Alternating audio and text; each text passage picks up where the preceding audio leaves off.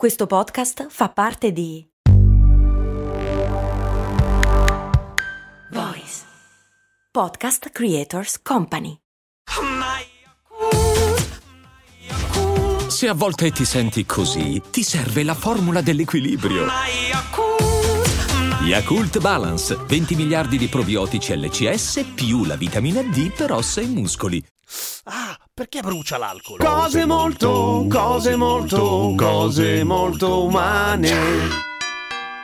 Ci è successo a tutti da bambini, cioè il fatto che quando cadevi, per esempio, ti facevi male, cadevi dalla bici, insomma ti escoriavi e usciva sangue, di solito dalle ginocchia o dai gomiti, perché sporgono e di solito si atterra su quelli, ma quello è un altro discorso. Beh, insomma, c'erano due momenti che facevano male, l'impatto e poi quando ti mettevano il disinfettante. C'era un terzo passaggio in mezzo se eri sfortunato avevi i genitori quelli che ti picchiano perché ti sei fatto male, però io per fortuna questo non mi succedeva. Ma come mai il disinfettante fa male? Dipende da che disinfettante si usa. In linea di massima si usavano soprattutto soprattutto ai tempi, ma ancora adesso ogni tanto, insomma, due principali liquidi temutissimi. L'acqua ossigenata e l'alcol. Tutte e due bruciano, forse l'acqua ossigenata di più. Tutte e due non servono a un cazzo. No, servono, servono. Però possono anche fare molti danni. La cosa è questa. Allora, l'alcol brucia in particolare perché sollecita un recettore che si chiama TRPV1, di cui abbiamo già parlato, spiegando perché l'alcol brucia in gola, ad esempio, come il piccante. È la stessa cosa, ha la stessa funzione, solamente che quando ti metti l'alcol sulla pelle, ovviamente non entra in contatto con le zone più sensibili, che stanno sotto perché la pelle serve un po' a quello, guarda un po'. Quando invece c'è un'escoriazione, c'è una ferita aperta, viene in contatto con quel particolare recettore e a quel punto che cosa fa il simpatico TRPV1? Non dice al tuo cervello che fa caldo, abbassa moltissimo la soglia di quello che il tuo cervello considera caldo in quella zona, per cui non è che ti scotti, è la tua temperatura stessa che ti fa scottare, perché 37 gradi, 36 gradi qualcosa sono già troppo. Se questo recettore viene hackerato, viene tratto in inganno dall'alcol. Per assurdo, se tu fossi morto assiderato e ti tagliassi e ti mettessi l'alcol, non sentiresti caldo. Perché saresti morto, però insomma avete capito, eh? L'acqua ossigenata invece, l'acqua ossigenata fa male per tutt'altre ragioni ed è lo stesso motivo per cui fa male nel senso che provoca dolore e fa male nel senso che sarebbe molto meglio non usarla. L'acqua ossigenata è incredibilmente efficace contro i batteri perché praticamente ne sfonda la membrana che li protegge e li fa esplodere. Goduria ed è quello che vedete quando fa la schiuma, vzz, che muoiono i batteri. Il problema è che prende le cellule, sfonda la membrana che le protegge e le fa esplodere, anche le tue. Non fa differenza. È come fare una disinfestazione usando la bomba atomica. Funziona. E poi muori tu e tutti i tuoi vicini, però. E molti concittadini, peraltro. In questo senso non è efficace, nel senso che appunto non fa differenza e ti fa esplodere le tue cellule in un momento in cui le tue cellule sono molto importanti. Vale a dire, quando c'è un grande assembramento di cellule per riparare la ferita e soprattutto ci sono i globuli bianchi che stanno venendo a fare il culo ai batteri che tu stai cercando di combattere. Per cui fai fuori tutti, fai fuori i buoni e i cattivi. Non usare l'acqua ossigenata. È stata fatta una scoperta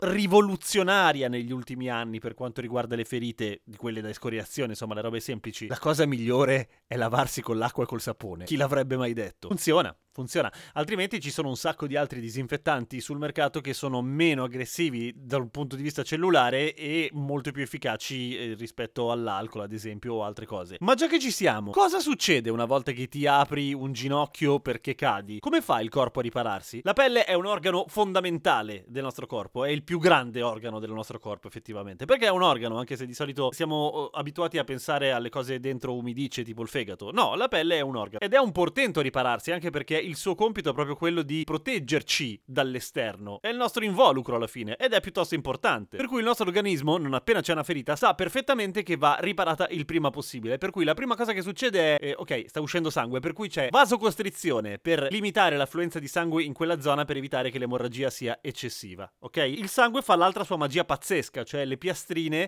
si ammucchiano dove c'è la ferita e tappano. Il sangue si coagula e questo ovviamente limita l'uscita del sangue. Ma non si riempie solamente di piastrine, si riempie anche di fibrina che mette la prima toppa semistabile, insomma, lì dove c'è la ferita, quello che poi verrà riparato dal collagene e che diventerà pelle, ma ci arriviamo. Una volta che il sangue si è fermato, comincia l'infiammazione, che è esattamente il contrario di quello che succede prima, cioè il sangue inizia a affluire in modo copioso nella zona, ma non esce più, perché così porta i globuli bianchi di prima, quelli che sono venuti a difendere, a fare i buttafuori e mandare a cacare tutti quelli che si sono introdotti nel momento in cui si è aperto un varco, fuori, schifetti pezze. A questo punto, dopo un po', l'infiammazione passa naturalmente, così come inizia a passare il dolore. Arrivano i muratori che ti portano un po' di collagene, iniziano a ristabilire, a ritappare bene come si deve e se la ferita non è particolarmente profonda, la pelle si ricostruisce secondo il progetto originale custodito nel nostro DNA esattamente come prima. Se la ferita invece è estesa o particolarmente profonda, rimangono delle cicatrici, può venire fuori un cheloide che è una sorta di parte coriacea della pelle, una cicatrice cosiddetta brutta, oppure se è particolarmente estesa ma non troppo profonda, una pelle br- bruttina come un ustione, che però insomma fa il suo lavoro, nel senso che per esempio non continui a sanguinare tutta la vita. Quindi grazie pelle, ci stai troppo dentro. Eh, no, non è vero, ci stai troppo fuori. Grazie a Ettore che mi ha fatto la domanda, grazie credo anche a Leonardo che tanto tempo fa mi aveva fatto la domanda come si ricostruisce la pelle dopo una ferita. Grazie a tutti i patron che sostengono cose molto umane. Andate su patreon.com slash cose molto umane, iscrivetevi e così vi godete cose molto umane senza pubblicità. E date una mano a cose molto umane. Yeah! A domani con cose molto umane! Cose molto umane.